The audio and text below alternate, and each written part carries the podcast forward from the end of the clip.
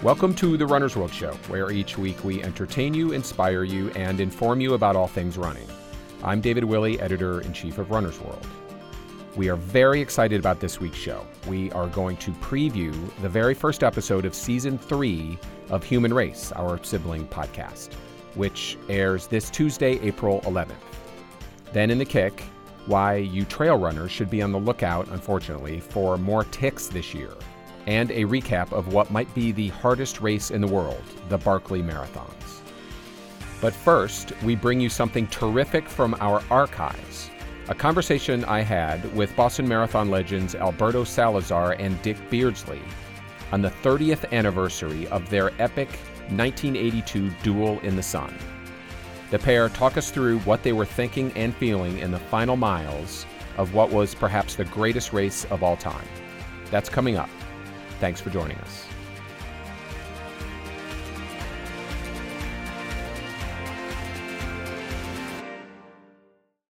Back in 2012, I got the unique opportunity to speak on stage in front of a live audience to Alberto Salazar and Dick Beardsley. It was at the Boston Public Library the day before that year's Boston Marathon. And we were there to celebrate the 30th anniversary of Alberto and Dick's famous race, their epic stride for stride battle from the starting line to the finish tape of the 1982 Boston Marathon, dubbed soon thereafter as the Duel in the Sun because conditions were warm on that day. Some consider it the greatest Boston Marathon ever run. Writer at large John Brant first wrote about the race for Runner's World in the April 2004 issue, and that piece eventually became the book Duel in the Sun. Alberto and Dick came into the 1982 Boston Marathon as two very different runners from very different backgrounds. Alberto was born in Havana, Cuba, and was raised in the Boston suburb of Wayland. Even when he was young, he was a ferocious competitor. He trained early with the Greater Boston Track Club, but then moved on to become a member of Athletics West, a Nike sponsored elite running team. And at the time, he was the world's best marathoner. Six months before the duel in the sun, Alberto had run a then world record time of 208.13 at the New York City Marathon. Dick, on the other hand, was a farm kid from Minnesota, a born entertainer, and he ran for New Balance. And while he was plenty fast in his own right, against Alberto, he was the underdog.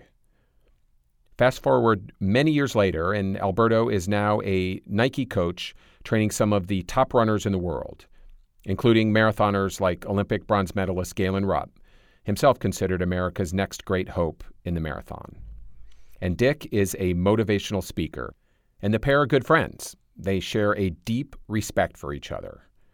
As part of this 2012 presentation at the Boston Public Library, we showed footage from the final miles of the race, and I asked Alberto and Dick to narrate what was going through their minds as they gutted out that excruciating final stretch. The film footage started at about mile 20 on Heartbreak Hill when the two runners have thus far been virtually inseparable, so close that they monitored each other by their shadows.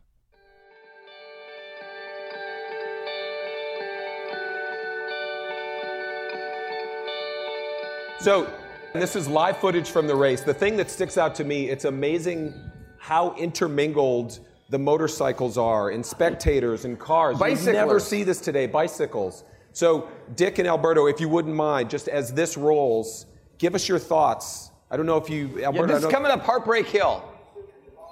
So, Dick, you're in the lead. Well, I'm in the lead here, but you know, uh, nobody's really in the lead. But I got to tell you something. Pretty soon you'll see me go over. There's a young man on a on a wheelchair now, these wheelchairs back then were like right out of the hospital. And I go over, and I go over, and I pat him on the back, and I say, "Good job, buddy." Now there I go. Now I, now don't don't no don't play me big hero here because I didn't do it because of that, but I also did it because I'm thinking, okay, if I can go up there, pat this guy on the back, say, good job, going up Heartbreak Hill, that's got to make Al a little bit nervous. it did. It, did it work? I noticed you didn't go pat him, Alberto. but look at the people coming out to like touch you guys? Oh, the give, crowds give you were things? unbelievable. You know, back then, Al, if you remember, there was no crowd control back there, no fences to keep the people back, and it's like a Tour de France. So, Alberto, what's going through your mind here? You're very close, obviously. Both of you could see one another's shadow because of the cast of the sun. Alberto, what, what were you thinking at this point in the race? Do you remember? Yeah, I mean, I had come from a track background, and I thought that I would be faster at the finish than Dick. So I figured I'm just going to sit on him, let him do all the work, and then I'm going to try and grab all the glory at the end. So, uh, but uh, no, I knew, I thought that I could outkick him, and at the same time, I was hurting really bad. So I just thought, you know what? I just, I just got to hang on to him. I got to get close. Don't let him get more than a couple of feet ahead of me. Have him break the wind or even, you know, the still air uh, that's in front of you. It's, it's easier to draft behind somebody. So, uh, yeah, pretty much I was just hanging on for dear life and waiting for the finish. So I felt if I could do that, I could outsprint him. And for me, I knew I knew Alberto didn't have a, a great finishing kick, but I knew it was a lot better one than I had. So I was doing everything I could to try to shake him in the hills, and I just, I, as you could see, I just I threw everything but the kitchen sink at him, and I just I couldn't shake him. I think we were both just feeling the heat. It was Yeah. It was a 72 degree day, and, and the other bad thing about it was that the wind was in our face, and so as a result, and it was dry, so it sort of wicked the moisture right off you.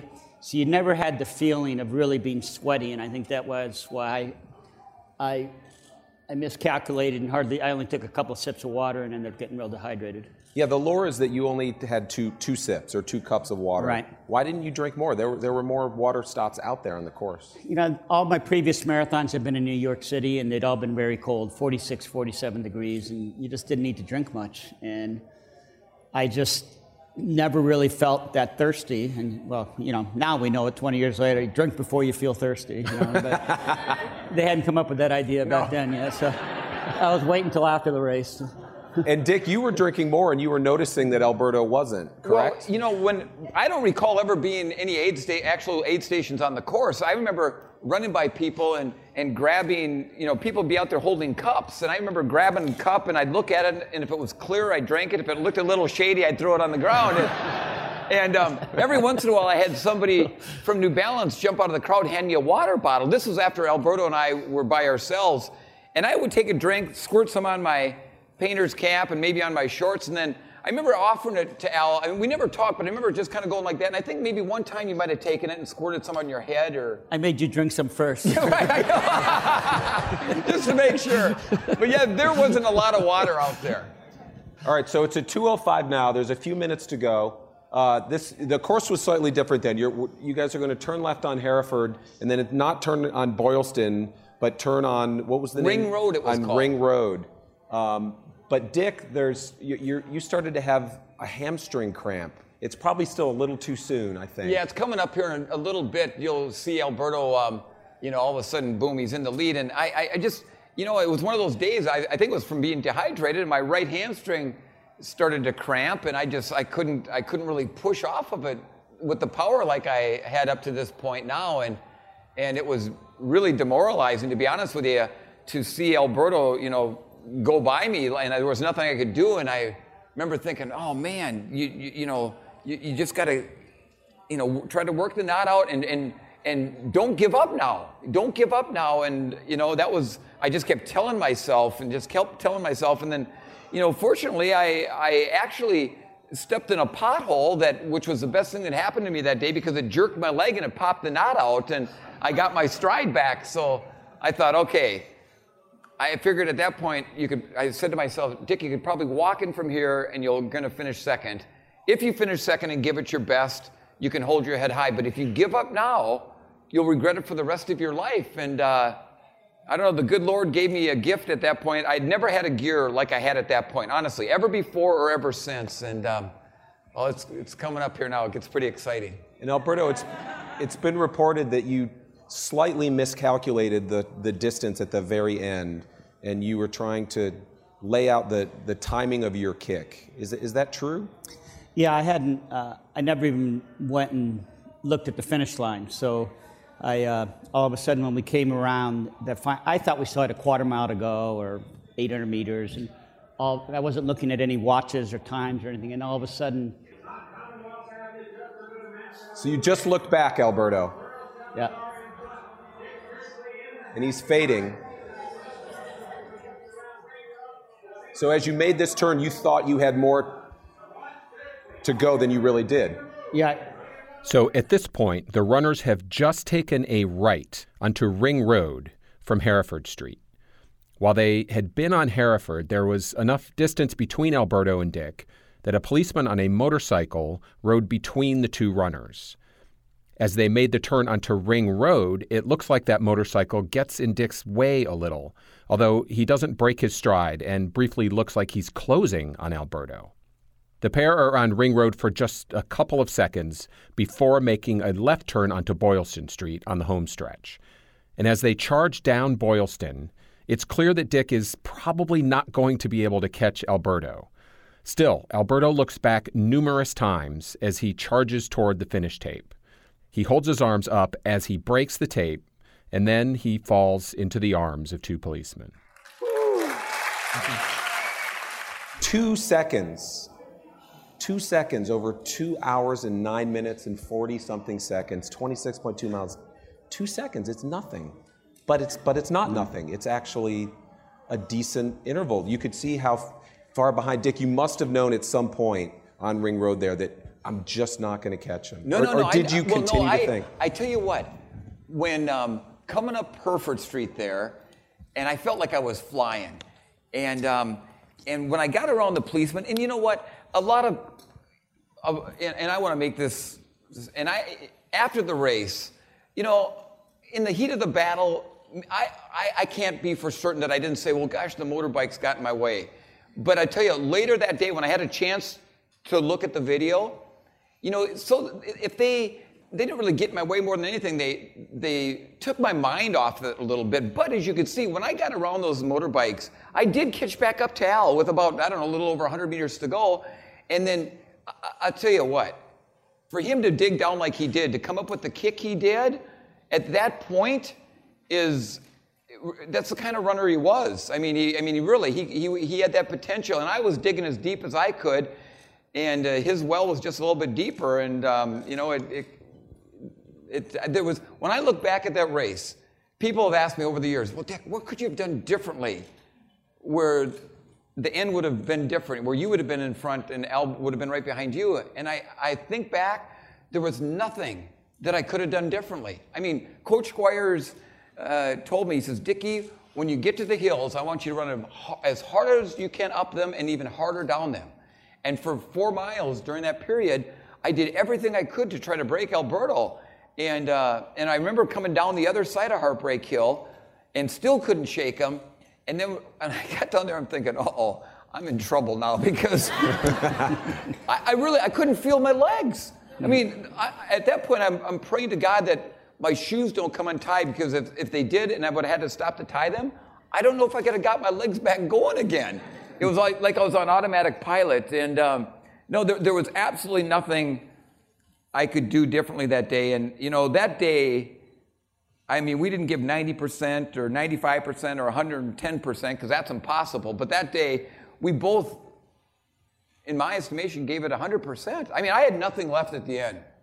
I mean, Al- you Alberto, know. could you believe that he was still there at the end? Could you believe anyone was there? I mean, you were the world record holder. Seriously, at, at that point in your career, you were unquestionably the best, the best marathoner in the world. Could you believe that someone was hanging with you that late and Look, running that fast? You know, I, I had confidence in myself that I could do certain things, but you never know when you're running against somebody what their abilities are. It doesn't matter what they've done before. It's what are they going to do on that day, and, and you can be a little off. They can be. You never know what the outcome is going to be. So, was I surprised? No, absolutely not. I, I thought he was going to be my main competitor. Bill Squires, who had been Bill Rodgers' coach and had been mine, uh, my club coach, had now been coaching Dick, and I had heard through my my sources that you had been training in Atlanta, I think, or Right, something like that, and you were coming up periodically to run the hills. Yeah. And Squires loves the hills. I mean, Squires, you know, always had us running the hills, and so, you know, I, it didn't take. I didn't have to be a rocket scientist. I thought that's going to be the key. That's right. Part of their strategy is to break me on the hills, and and and that's what I just kept saying to myself. You know, you got to be a little aggressive in your thinking, but I just kept thinking, you know what? I just got to stick with him on the hills. That's where he's going to try and break me. And he almost did. And I can remember when we finally got to the top of Heartbreak Hill. and I won't use the French that I used then. But I said something to the you, you, you, now your butt is mine. You said that out loud, or that was an internal monologue? That was in my mind. Dick, Coach Squires also had you uh, do another unorthodox training method to get ready for the hills. What was that? Well, I um, about 10 days before the race, um, well, a couple things. 10, days- 10 days before the race, I came here and, to Boston, I, and I was going to do the Heartbreak Hill up and down 10 or 12 times or something, and there was a nor'easter moved in. On that, the morning I was supposed to do it, it was like two feet of snow. The wind was blowing 40 miles an hour, and I'm coach says, Dickie, you can't do that. And I said, Well, I'm doing it. And I remember he got me within about three miles of Heartbreak Hill, and I jumped out of his car after we dug it out of the snowbank. And, and uh, I ran up and down Heartbreak Hills like eight times. I couldn't do it, obviously, as, the way I wanted to, but in my mind, I'm thinking, I know nobody that I'm going to be competing is is out on a day like this running to sleep.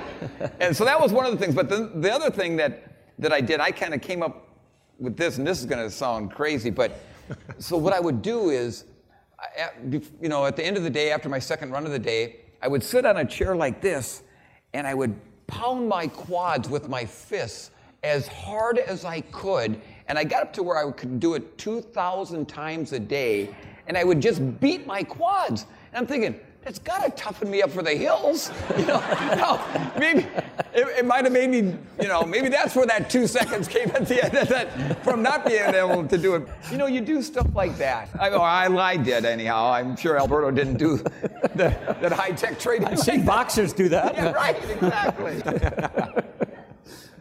Crazy. You, so, Alberto, you reached over and held up Dick's arm. I'm not sure everybody understood ex- exactly what, what, what That that, was was, referring to.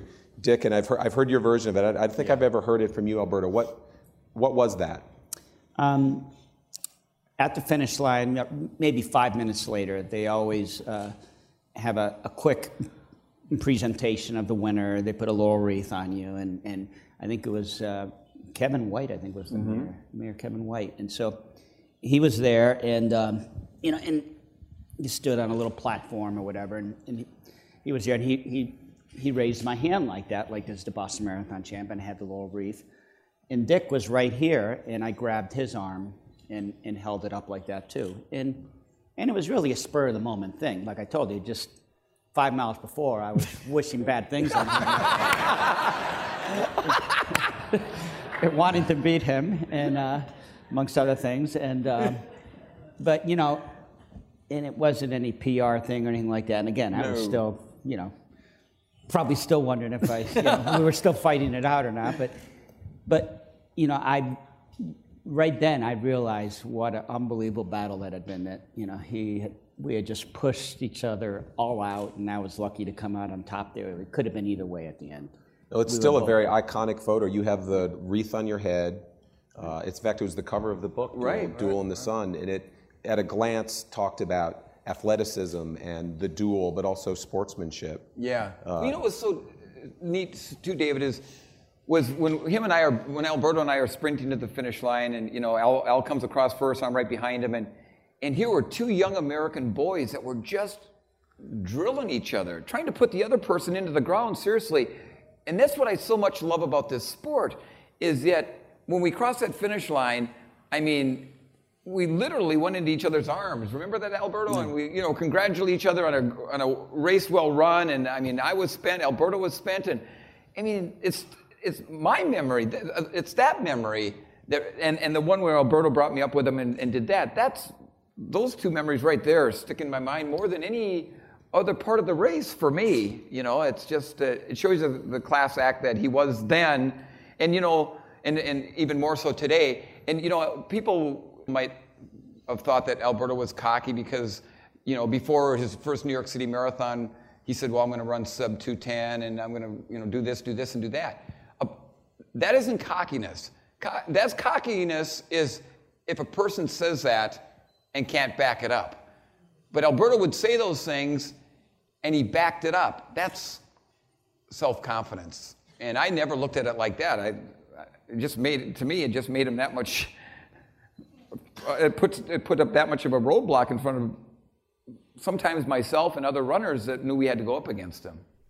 Before we ended this fascinating recap of the historic race, I just had to ask Dick to tell the story about the painter's cap he wore that day. And you mentioned it Yeah. when the video clip was playing, was your painter's cap. Yeah. Coach Squires, I think, gave you that painter's cap that morning. The night before. The night before. So the night before, Coach Squires knocks on my door. Hey, Dickie, wear this cap. It's, uh, it's going to be hot tomorrow, and cut a bunch of holes in the top and let the heat out. Now, I'd never worn a cap in my life other than in the wintertime back in Minnesota. Yeah, sure, you bet you did. And uh, so anyhow, I, I, I put this cap on, and, and I, so I get up at the start of the race. I got this goofy looking cap on, and, and uh, so the race starts off, and away we go. Well, you know, back then the race started at noon. So once we got, you know, an hour or so into the race, the sun was at our back, and I, I didn't really need the cap to keep the sun from being in my eyes. And I, I never wearing a cap, I didn't like that the bill and sticking out. So I just turned that New Balance cap up like this and stuff. And so anyhow, we get down with the race, and I get off the podium there with Alberto, and the security is trying to get me into the Prudential garage, and and I'm kind of like stuck in traffic there, and all of a sudden I feel this little tug on my shorts. And I look over, and, and there's two little boys, I don't know, seven, eight years old, standing there. And one of the little guys says, Hey, Mr. Beardsley, can I have that New Balance cap you got sticking on your head there? Well, I said, Sure, you can. So I take it off and I put it on his head, and his friend next to him says, Hey, hey Mr. Beardsley, can I have that sponge you got sticking out of your shorts? And I go, I go, yeah, sure. So I pull the sponge out I hand it to him. And I'm thinking, man, if these guys have many more buddies, I'm going to be butt naked here pretty soon. so never thought about it again, the cap or anything like that. Well, in 2004, I think it was, John did the story for Runner's World magazine called Duel in the Sun, it, which eventually led to the book. Well, about a week after Runner's World hit the newsstand, I get an email from a gal. Dear Dick, my son John, avid runner, was reading the latest issue, edition of Runner's World magazine about the duel in the sun and loved the article and loved the pictures. And he called me up after looking at the pictures and says, Mom, do you think Dick would like his cap back? so, honest to goodness, 22 years later, this cap that now these are running caps that were actually made out of paper stuff, not like the caps today are. I got that cap back in the mail. It's still got the little holes in it. I'm not going to put it on my head because when I put it on, when it came, the little paper particles went flying every which way. but you know what's really neat? There's the sweat mark from 30 years ago still there. Pretty neat, huh? Wow. It just shows you the kind of people runners are. It really does. You know, this young boy who was now a young man, before I knew, he dumped it in the garbage as he got, you know, back home. But uh, the fact that he sent that, that's pretty cool. Pretty cool. And I've got the underwear I wore.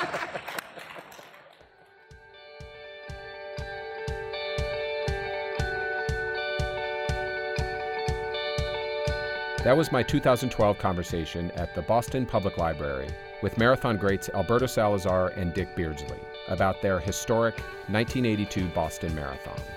One of the things that makes the story that John Brant wrote about that race for Runner's World so great is how he reveals how Alberto and Dick's lives diverged after that race.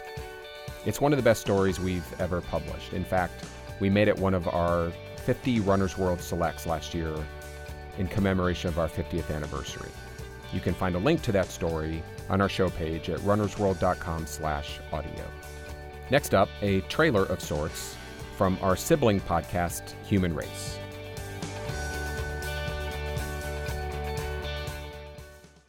Okay, we've got some exciting news. I'm very happy to announce that season 3 of Human Race, season 3, will launch this Tuesday, April 11th. Many of you already listen to Human Race, but for those of you who don't, it is Runner's World's other podcast, hosted by Rachel Swaby. Human Race dives deep into a single story in every episode. Think about a long form feature in the magazine, but here we get to hear the voices of the characters and enjoy all the immersive storytelling techniques that audio can bring. If you're not already listening, now is a great time to dive in. And now I've got a special treat a preview of the first episode of the third season. It's an incredible story of what happened to a man named Richard Sikorsky in the 2015 Chicago Marathon. Take a listen.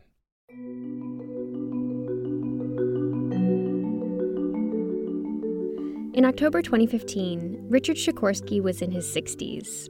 He had gray hair and a gray mustache. He was slight. He looked like a runner.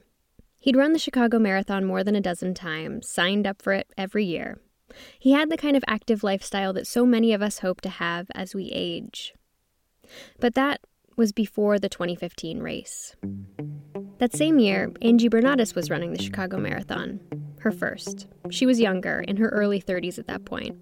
She had short brown hair and tattoos covering one arm and both thighs. She was wearing all black, a tank top and shorts, and a bright yellow hat on backwards. She came upon Richard right after mile seven. I was running along and I looked ahead and I saw a big commotion ahead of me. And so I took my earphones off just so I can kind of listen in on what was going on. And I heard somebody yell, um, somebody call 911. So I stopped to see what was going on, and I saw uh, Richard. He was on the ground, and so I had stepped in and I began to try to resuscitate him uh, with mouth to mouth. He was resting on the asphalt, on his back, in the middle of the road. Some runners gathered and others streamed around him. Richard didn't have a pulse running a marathon and he's got to be at least be in his 60s he should be really healthy what's going on here Why, you know what's happening um, and, you know and from my professional opinion based on what i've seen i was kind of guessing he might have been suffering from a heart attack angie is a nurse um, so i was kind of concerned you know what with him being a runner i wonder what's wrong with his heart Eventually, paramedics arrived, and Angie backed away from the fit man with silver hair. When she left him, he still didn't have a pulse.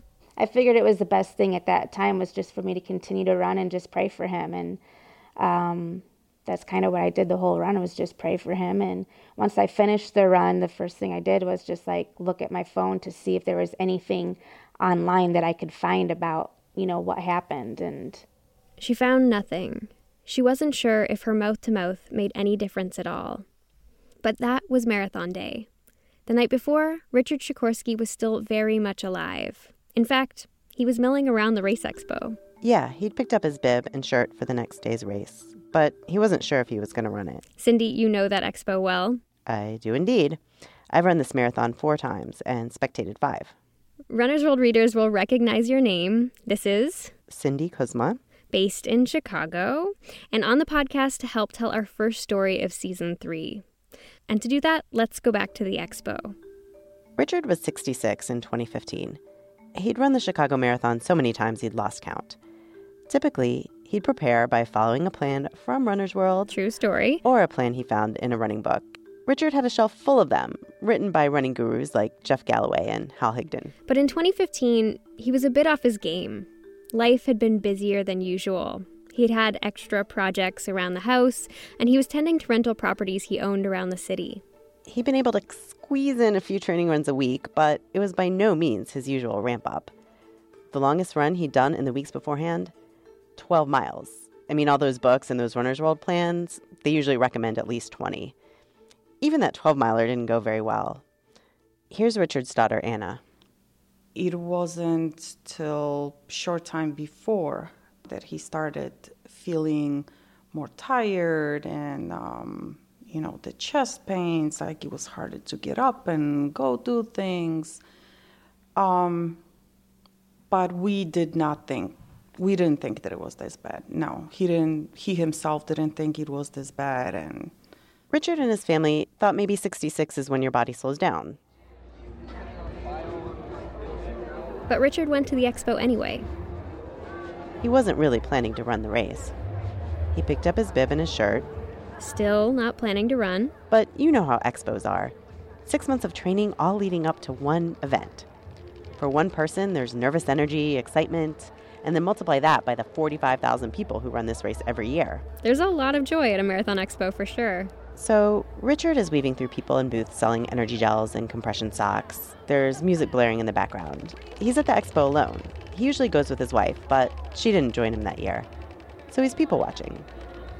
I mean, the place is packed with runners and their families, and he notices this one couple. They're young, they have a young kid, uh, they must have been in their 30s, and you know, Richard, he's 66, so he's looking at them and they're looking just young and vibrant and, and alive, and he really wants to, to be around them and, and soak up some of that energy. So he starts wondering if, you know, maybe he shouldn't run the race after all. I mean, he knew he hadn't trained well enough to run his best time, but he figured if he took it easy, enjoyed himself, sure, he could cover 26.2. And so the decision was made. As soon as Richard left the expo, he called his wife. He told her, change of plans. It's pasta for dinner. The marathon, it's on. Now, we don't know what would have happened if he had shrugged his shoulders at that young couple, if he had watched the marathon on TV instead of participating in it. But we do know what happened on the path he did choose. That last minute decision to run the 2015 Chicago Marathon was perhaps the most consequential of his whole life.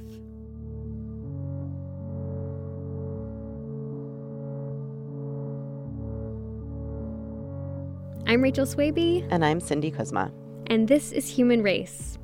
On Human Race, we tell stories about runners and the world of running. This week begins with Richard Sikorsky and a marathon cut short. But we tend to think that a man on the ground without a pulse, that's the end. But where Richard's race stopped, another one began. This is the story of one man's collapse and how that violent fall and the stillness afterwards compelled people to leap into action, all with the distant hope that they could save his life. Again, that was a preview from the first episode of our new season of Human Race. You can hear what happens next this Tuesday, April 11th. In the meantime, I've got host Rachel Swaby here to tell us a bit about what's in the works this season. Hey, Rachel. Hi, David. So, in addition to having a child, what have you been up to since the end of season two? a lot of things. Um, I've taken a lot of trips actually. Uh, recently, flew to Toronto and Dallas, and we're working on stories in Michigan, California, Colorado, South Carolina. Wow, you've been all over the country. Yeah, it's been it's been really exciting. And, you know, I was on maternity leave at the end of the last season, and these stories have really helped me get back into running. I had to stop, obviously, when my son was born, but um, they've really helped nudge me out the door and get me back on the road and inspire me to work harder. I know you don't want to give too much away, but can you tell me just a little bit about something that's in the pipeline, something specific about one of the stories?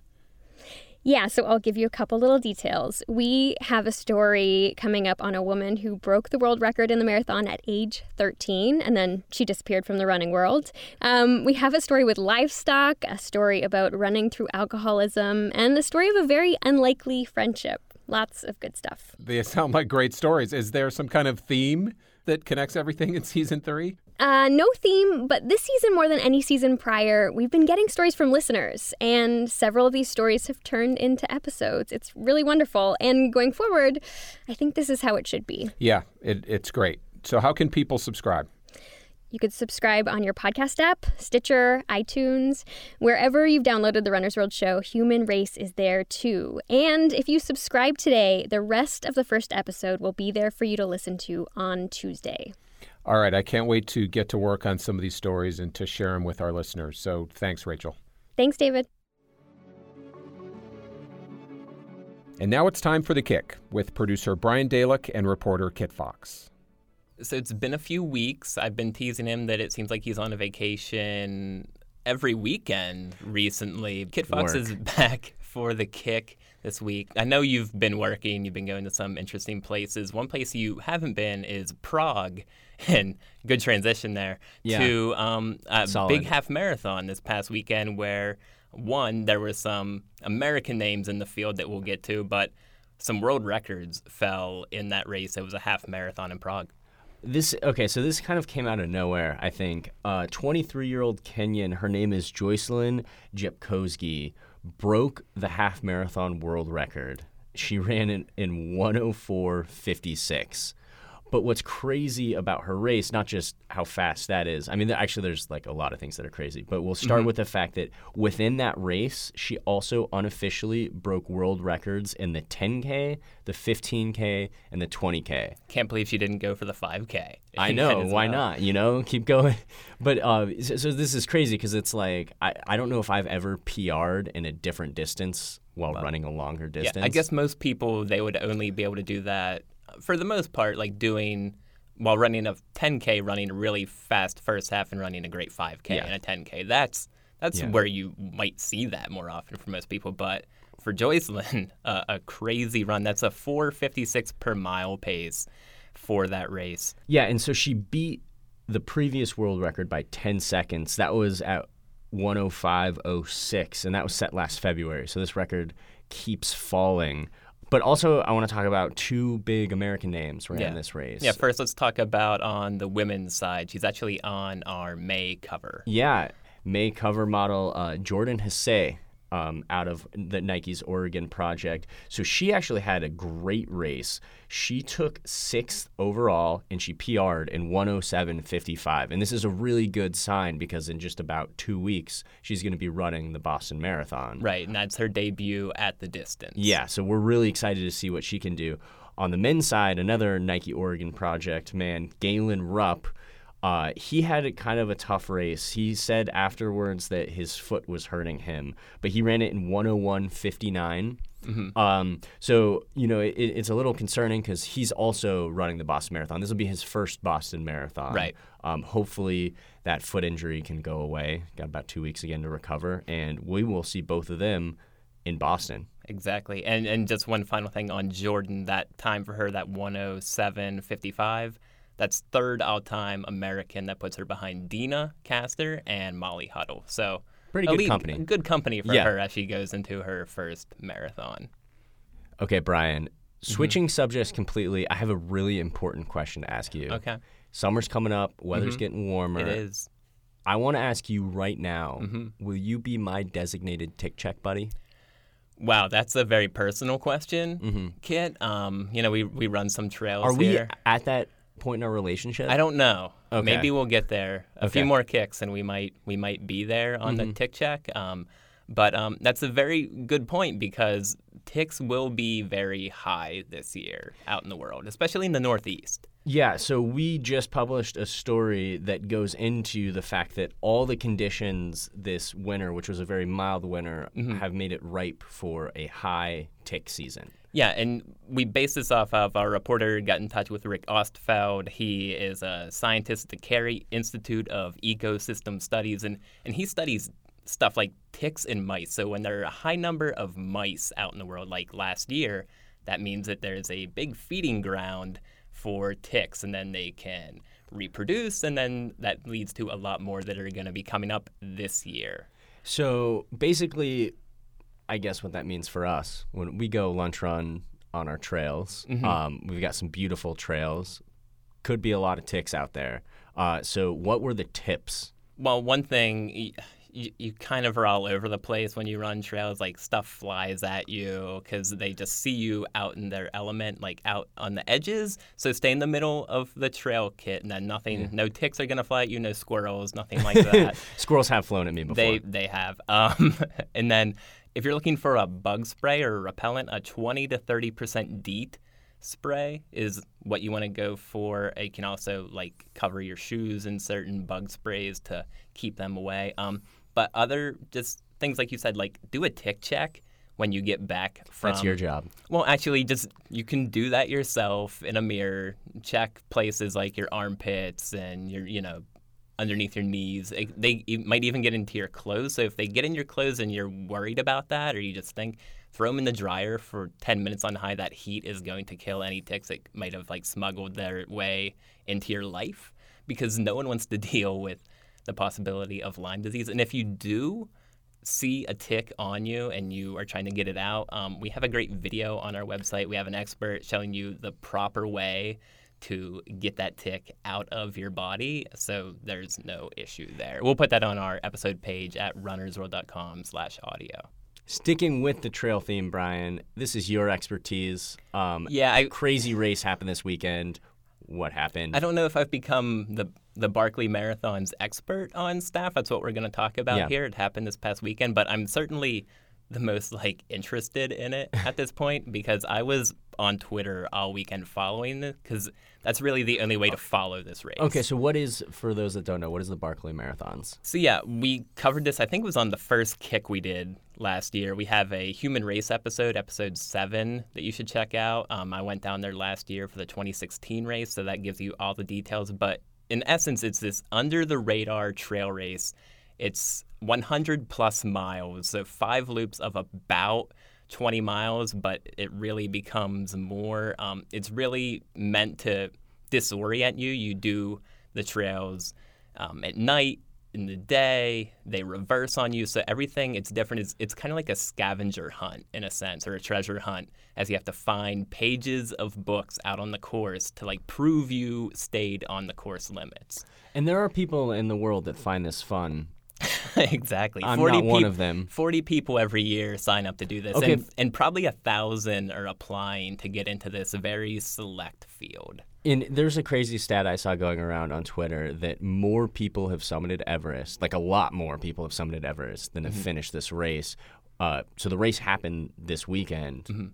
Who finished? How many people finished? Yeah, and keep in mind, many years no one finishes, and that almost happened this year. But one person came in, became the 15th individual ever to complete it. His name is John Kelly. Um, he's from Washington, D.C. I saw him at last year's race, and he got out onto the fifth loop, which in itself is an achievement because that's more than two days of climbing and trekking and running throughout this. And um, yeah, he came in at 59 hours and 30 minutes. Oh, my So word. I mean, that's that's almost like a photo finish for himself to get there, just under the 60-hour cutoff. Yeah, so they give they give the runner 60 hours to finish the five loops, um, and only one of them was able to do it. One of the things that I thought was most interesting, just to give people a sense of how hard this race is, um, we're big fans of Michael Wardian. Yeah, and I and I was, I was speaking with him all weekend yeah. as well. He's uh, considered, you know, one of the greatest trail runners, at least in the U.S. Um, trail and ultra holds a ton of world records. I mean, the dude is a beast. He ran Barkley for the first time Right. this year. Uh, you'd expect someone kind of of his caliber Mm-hmm. to do pretty well. Mm-hmm. What did he do? He did complete one loop. One fifth of the race. one fifth of the race, and then he basically he had the DNF after that because he didn't hit the first loop cutoff limit of 13 hours to continue on any further.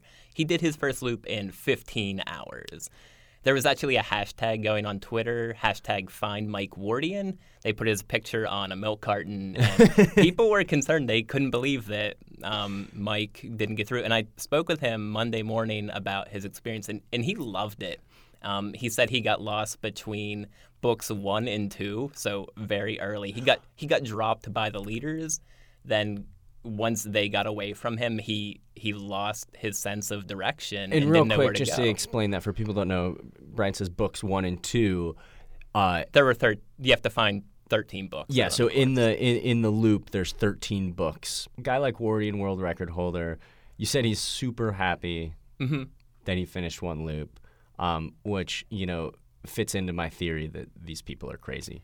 Yeah, um, he said he really wishes he was still out there on Monday morning, like trying to finish that fifth loop. But he, he saw it as a learning experience. Um, he knows if he gets a chance to go back, if Gary Cantrell, the race director, asks him to come back in a year or two, he'll he knows the course a little bit better now, and he knows what maybe not to do, and maybe he can get to that second loop or the fun run, which is three loops, which in itself is an achievement. Only four people did the fun run this year out of 40. Yeah, it's called the fun run. so Brian, I think we all know what this means. Um, I should also say it was like a downpour in the final morning of the race, so just to make it even easier. so if you finish one loop of the Barkley Marathon mm-hmm. in your life, Lifetime achievement. lifetime achievement, how, what should I give you? Maybe I'll, I'll give you twenty dollars. 20? Yeah, finish one loop, I'll give you twenty. You know, kid, all I would want from something like that is is a hearty pat on the back because that's yeah. what that and, and that's what I'm learning about Barkley. That's what it's all about. It's that getting to that mental state of knowing you push to your outer limits in a sense. That's part of the tick check buddy code. yeah. So I'll be there for you. A pat on the back and a as your official and a, and a look at the back. Check buddy. Yeah, yeah. Thank you. All right, Kit. Good having you back on the kick. Thank you, Brian. Okay, that's it for this week's show. Thank you to all of you who've given us ratings and reviews. We really appreciate it. I'm David Willey, editor in chief of Runner's World. This week's show was produced by Sylvia Ryerson, Rachel Swaby, Christine Fennessy, and Brian Dalek. Be sure to join us next week for my interview with another iconic marathoner, Kathrine Switzer.